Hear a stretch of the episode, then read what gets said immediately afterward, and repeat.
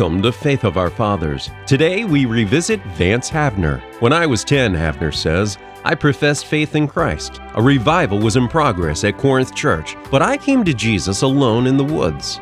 Always following an unbeaten path, I did not get to the mourner's bench as the custom was, but made my decision in a solitary place. See, I came as a child in simple trust. Today's message is worldliness.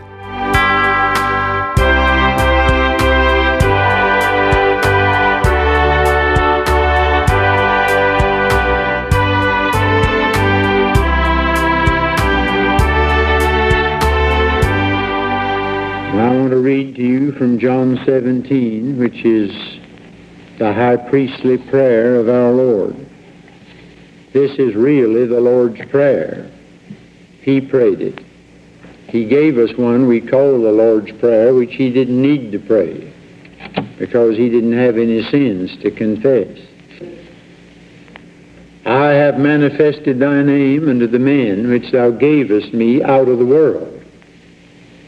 Thine they were, and thou gavest them me, and they have kept thy word. Now they have known that all things whatsoever thou hast given me are thee. For I have given unto them the words which thou gavest me, and they have received them, and have known surely that I came out from thee, and they have believed that thou didst send me. I pray for them. I pray not for the world, but for them which thou hast given me for they are thine, and all mine are thine, and thine are mine, and I am glorified in them. And now I'm no more in the world, but these are in the world, and I come to thee.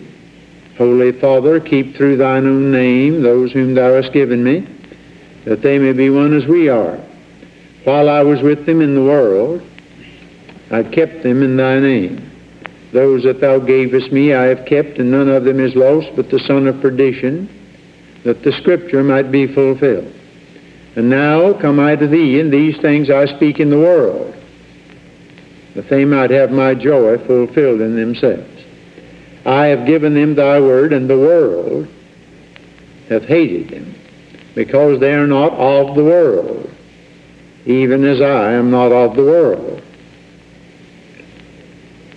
I pray not that thou shouldest take them out of the world, but that thou shouldest keep them from the evil.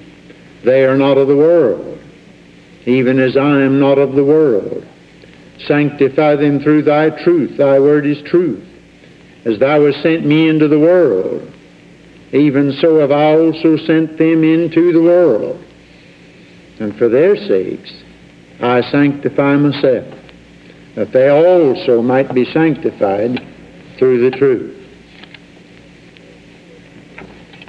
We have a new word for it now. We used to call it worldliness. We call it secularism.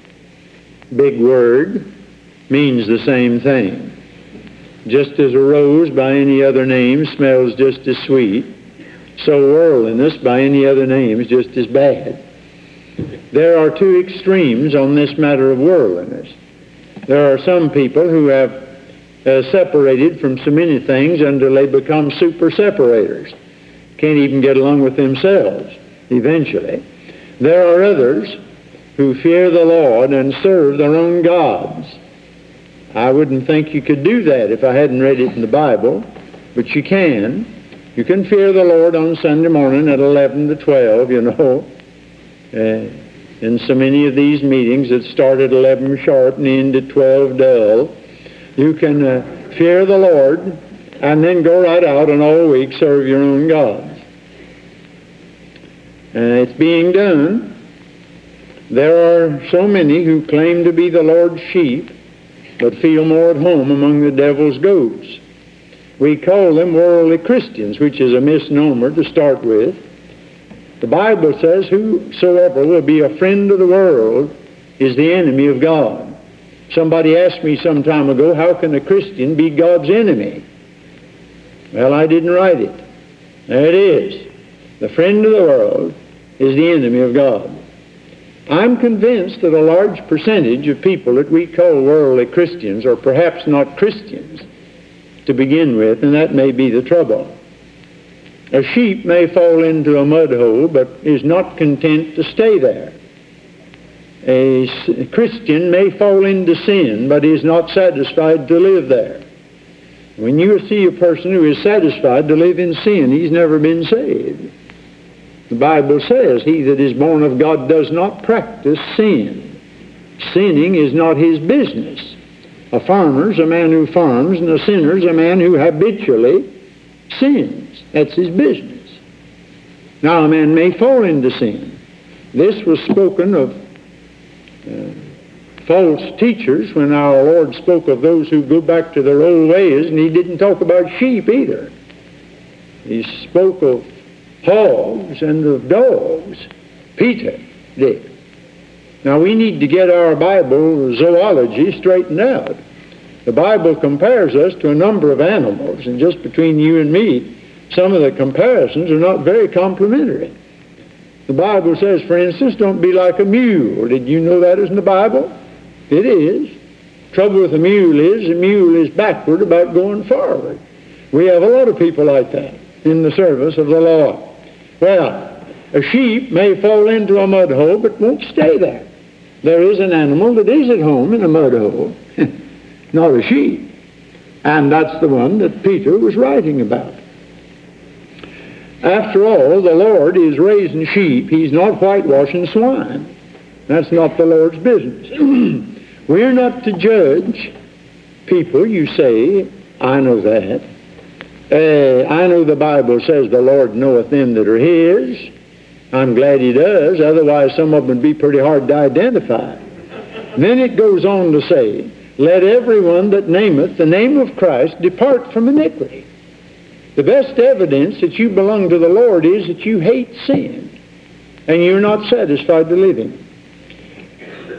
When I see a bird that looks like a dove, quacks like a dove, has webbed feet like a dove, paddles around in the water like a dove, keeps the company of doves, it's hard for me to resist the conclusion must be a dove. And when I see a professing Christian who'd rather be in the theater than at prayer meeting, I'd rather be reading the trash of this world than the things of God. I'd rather be listening to rock and roll than the, the music of uh, the saints. I'm driven to certain conclusions. You are more or less identified by the company you keep. Birds of a feather flock together, and where you feel most at home is your native habitat. The Bible says we know we pass from death unto life because we love the brethren. Now, suppose you don't love the brethren. Suppose you'd rather be with the other crowd. Well, probably that's where you belong. When Peter and John were let go, the Bible says, and being let go, they went into their own company. Where do you go when you are let go? I'd hate to track down a lot of church members when they get a couple hundred miles away from home. Where do we go when we're let go?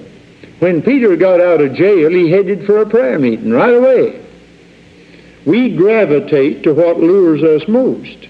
And eventually we show up where at heart we belong.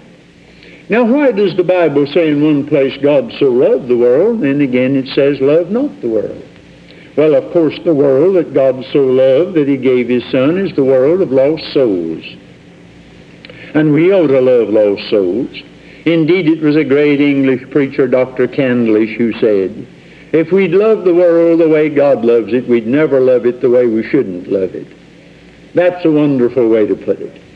If people would only love it the way God loves it, they'd never love it the way they shouldn't love it. But when we say love not the world, when we read that verse, we uh, should understand by that this present age and setup, which politically and economically and socially and religiously is under the devil the God of this age, the prince of the power of the air, the prince of this world. The whole world lies in the wicked one. Our Lord came to deliver us from this present evil world, Galatians 3 4. Ephesians 2 verse 2 says that before we were saved, we walked according to the course of this world. Well, then we're supposed to walk some other direction after that. I want you to notice four things out of the verses that I read from John 17. And if you had no other verses in the New Testament, there are plenty of them, but if you had no others, these would be enough to locate you with regard to this world. In verse 6, our Lord says, I have manifested thy name unto the men which thou gavest me out of the world. A Christian's been saved out of the world. The Greek word for church in the New Testament means the uh, out cold ones. God's not out to save civilization today. Civilization's not going to be saved. Civilization's a goner. God's not saving civilization. God is calling out a people for His need. We've been saved out of this world system. We've been given a new position with Christ in the heavenlies. Our citizenship's in heaven. Jesus said, My kingdom is not of this world. Sometimes we hear it said of swing music that it takes you out of this world. Well, it takes you into one infinitely worse, but I'm thinking of an experience that does take you out of this world. When you got saved, you were taken out of this world, and you were made a citizen of another realm, and your position up there and your condition down here and your standing up there and your state down here ought to correspond. The Bible says we're pilgrims and strangers. We're exiles and aliens. Old Matthew Henry said, This world is our passage and not our portion. The Bible says this world is not your rest. Here have we no continuing city. The next time this world offers you some of its attraction, just say, No, thank you, I'm a stranger here. That's a good answer. I don't belong. I'm just passing through.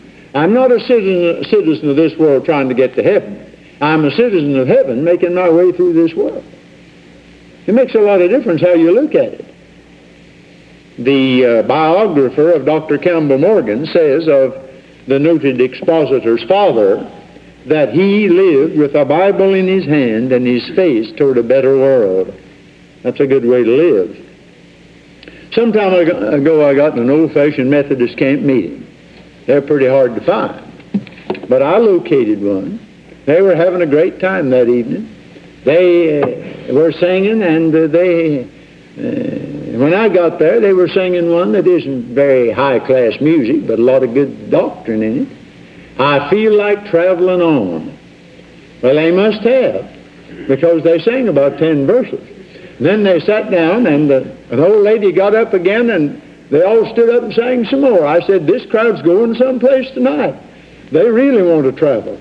And then I got to thinking about that, and I said, we ought to feel like traveling on because we're strangers and we're pilgrims. We're headed somewhere else. My dear friend, you were made for a better world, and you'll never be satisfied in this one. The reason why a dog is happy down here and satisfied, this is the only world a dog will ever have. But you're made for another one. And you just can't make yourself at home in this world. They're trying it everywhere. You know how they do? They get their set up, they get their split level house out in suburbia, they cook out in the backyard, get a boat, get all kind of paraphernalia. Still, they're not happy. Because you just can't settle down in this world. If that's all you've got, you can't be happy in this world. You were made for another. You're a transient. You're not a permanent. And we've been saved out of it. Now look at verse 11. We're still in it. And now I'm no more in the world, but these are in the world. I thought I just got through saying we'd been saved out of it. We have, but we still have to live here physically. We live in its houses and ride on its trains and planes and trade in its stores and go to its schools and mix with its people. And that's well and good. That's what Christians are supposed to do. You're no good isolated off somewhere and all by yourself. The old mystics back in the Middle Ages thought they made themselves holier by hiding in a hole in the ground. But you don't become holier by hiding in a hole somewhere. That doesn't make people holier.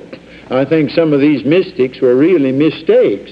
The Bible says we're not to company with fornicators, yet not altogether with the fornicators of this world, or with the covetous or extortioners or idolaters, for then must he needs go out of the world. We've been saved to minister in this world, indeed. But uh, the secret of it is found in verse 15, where our Lord prayed, I pray not that thou shouldest take them out of the world, but that thou shouldest keep them from the evil. Now, he means there, I'm not asking you to take them home to heaven. but to take them through. I'm sure that you parents have prayed something like that for your children many a time if you're the right kind of parent. Lord, don't take them out, take them through. And He can, and He will. I think my old father must have prayed that prayer for me many a time. We used to hear Dad praying at night. He seemed to pray all hours of the night. I used to wonder when he slept. and he was praying for us. And I think the burden of his prayer many a time must have been, Lord, don't take them out, take them through. And he can. Now, my Lord was in this world. He was not a recluse or a hermit. He went to the weddings. He mixed with publicans and sinners. Out where across the crowded ways of man you found the Lord. He was criticized with the Pharisees, those folks who were separated from sinners but not from sin.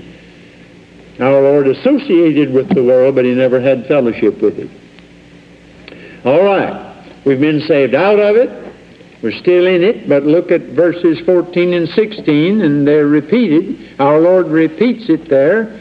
Uh, they are not of the world, even as I am not of the world. Verse 16, they are not of the world, even as I am not of the world. When the boat's in the water, that's one thing, but when the water's in the boat, that's something else again. We're not to be conformed to this world. We're to keep ourselves unspotted from the world. We're to have no fellowship with the unfruitful works of darkness. Love not the world, neither the things that are in the world. If any man love the world, the love of the Father is not in him. For all that is in the world, now this is what the Bible calls worldliness. The lust of the flesh, and the lust of the eyes, and the pride of life is not of the Father, but is of the world. And the world passeth away, and the lust thereof, but he that doeth the will of God abideth forever. John had so much to say. John quotes uh, our Lord so much too, with reference to this world. This is First John that I just read, but whether the gospel or the epistles, John has a lot to say about this world. Now, beloved, there's a lot of confusion today in this preaching on worldliness. I have heard some preachers who got going on it, and they confine their remarks to, well, card playing, dancing, theater going, smoking, two or three other things. you got the idea that that was worldliness, and when you had uh, covered that territory, you had exhausted the subject. Oh, my soul, there's a lot of worldliness that doesn't get in a thousand miles of that. What is worldliness? It includes that, but uh, what is worldliness? Well, my Lord said, as it was in the days of Noah and as it was in the days of Lot, so shall it be when I come back. Well, how was it then? They were eating and drinking, marrying and giving in marriage, buying and selling, planting and building. Now, there's nothing wrong with those things in themselves. But when it's all that you do, or when you do it to the neglect of God and your own soul, then it's being occupied with this age. That is worldliness. I am thinking of a farmer who raises hogs.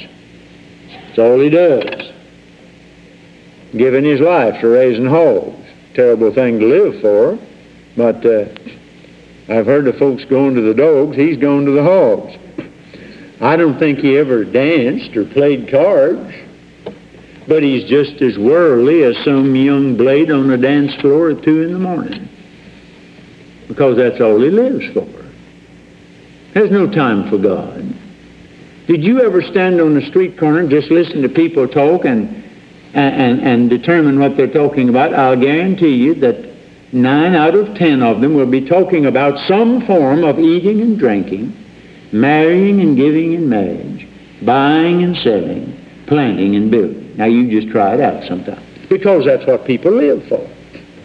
And when it's all that you live for, it's worldliness, whether you ever do any of these things that we rant about a great deal or not. And so the Bible says we're to deny ungodliness and the lusts of this age. And some of this worldliness may be very refined. It may even be religious. But righteousness has no fellowship with unrighteousness. Light has no communion with darkness. He that believeth hath no part with an infidel, and the temple of God hath no agreement with idols, and Christ has no symphony with Belial. Concord it is in your King James, and that's the Latinish form. But the original word is the word from which you get a musical term, symphony. I've heard of the unfinished symphony. This is the impossible symphony. What symphony, what harmony, what concord has Christ with Belial? The issue today, my friends, is not Vietnam or nuclear test ban or Berlin or the race problem or what have you. The issue today is just what it always has been, Christ or Antichrist. You can't serve two masters, God and mammon, Christ and the world. We're hearing some strange things today in evangelical circles. We're reading in the religious magazines that we ought to hobnob with Sodom and Gomorrah and get chummy with this age in order to reach it. That the end justifies the means. It's all right, they say, for a converted nightclub singer to stay on in the nightclub as long as she winds up the program singing, I'd rather have Jesus. At that rate, I expect one of these days to meet a Christian pickpocket. And when I ask him, how do you do it, he says, well, while I pick one pocket, I put a gospel tract in the other pocket. Now you say that's ridiculous. It's no more foolish than the rest of this procedure. And Alexander Maclaren said the measure of our discord with the world is the measure of our accord with the Savior. And Gypsy Smith said, if you're in with God, you're at outs with this world.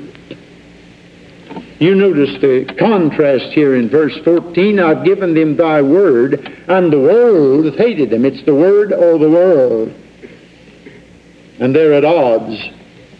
One day Jesus' brother said to him in John 7, Why don't you go up to Jerusalem and perform? Get out of the backwoods. Nobody will ever see you out here. Get up there before the people. Jesus said, The world can't hate you because you belong to it. But me it hates because I testify of it that its deeds are evil. And I tell you, any preacher today that preaches against worldliness and testifies against it will find himself the object of the hatred of this world. Jesus said it can't hate you, but it does hate me. And then he said in John 15, and here's some more world, if the world hates you, you know that it hated me before it hated you.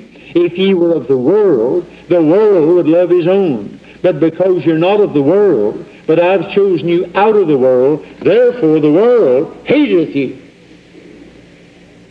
Now that forever blows to smithereens some of these new notions that have crept into evangelical Christianity today about worldliness. You are hated of this age if you take your stand with Jesus Christ.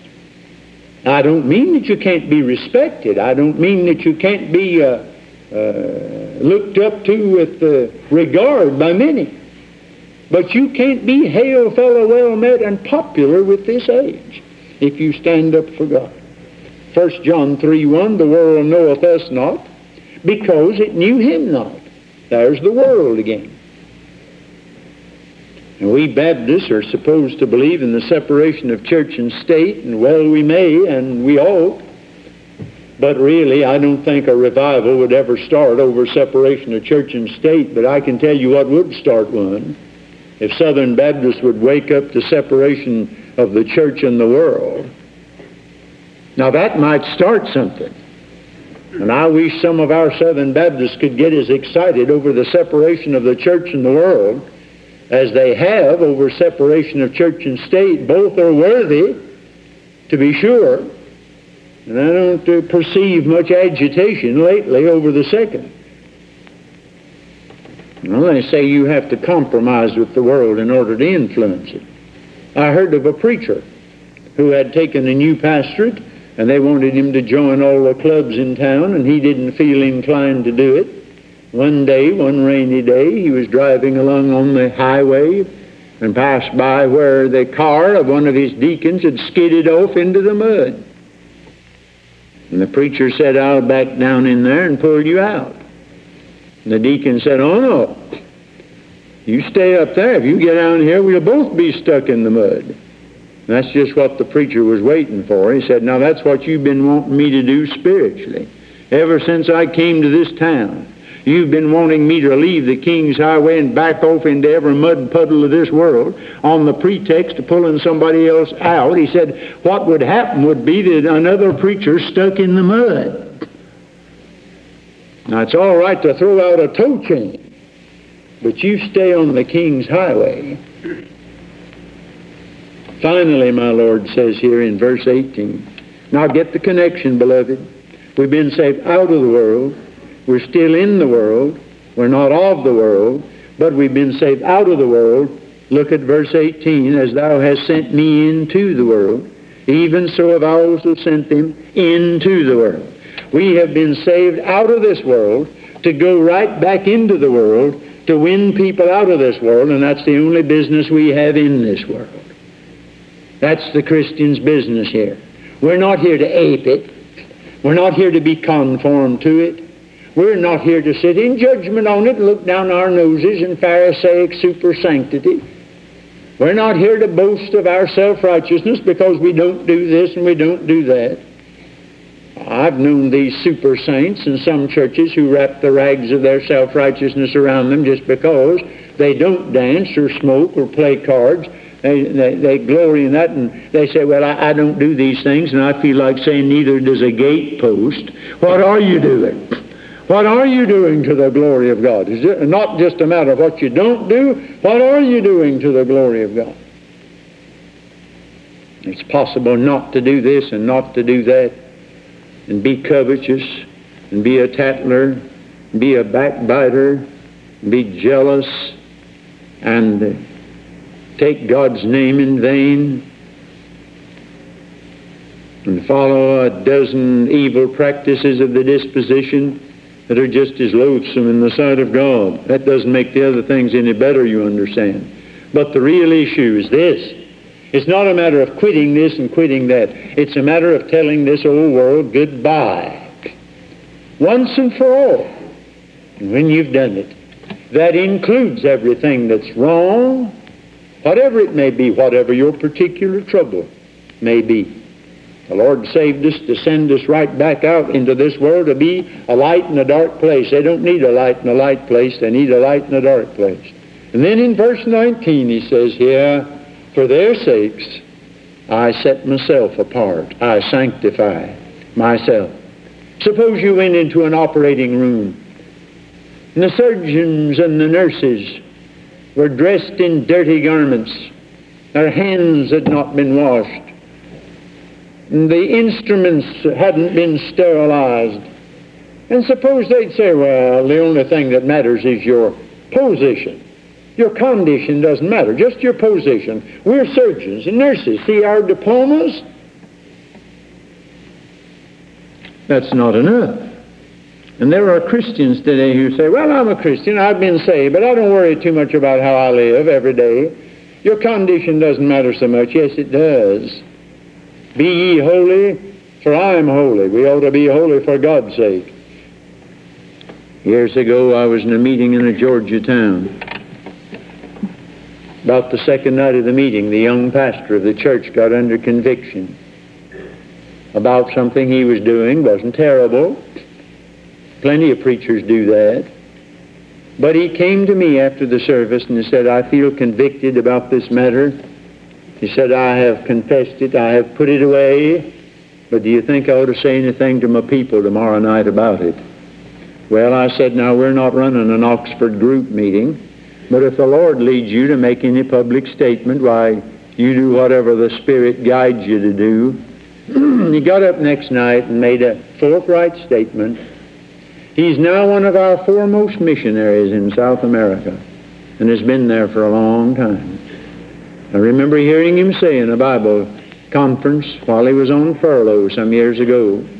It was when Brother Havner was with me in a meeting the Lord spoke to me afresh. Oh, he'd already yielded his life to the Lord in the past, but there was one little trouble, and it, that was the focal point, and when he got loosed from that, everything else came along in line. He said what really was the verse that blessed him was the word of our Lord, Come out from among them and be ye separate. And I'll be a father unto you, saith the Lord. And so this young preacher said, Aye, that's the verse. Look what God had for this man in South America a field of service, even to this day. And it all hinged, really, destiny's doors turned on small hinges, hinged on one problem. Maybe somebody like that here tonight. And when he said, Goodbye, world, to go all the way with the Lord, it was a long way, and it led to the mission field. I don't know where it'll lead with you. But you can't walk two roads at the same time. We have a song that we've sung all our days. It's another of these songs where everybody knows the first verse and nobody knows much about the last one. But it's that last verse of so many songs that really puts us on the spot. All my life I've heard this one. I must needs go home by the way of the cross. There's no other way but this. I shall ne'er get sight of the gates of light if the way of the cross I miss. Well, I think I could get a hundred percent vote on that tonight. But oh, that last verse. If you want to throw a chill over the meeting, you get a church full of church members and get down to that last verse. Then I bid farewell to the way of the world, to walk in it nevermore. How many are ready to sing that? I want to ask you tonight, beloved, have you ever told this world goodbye?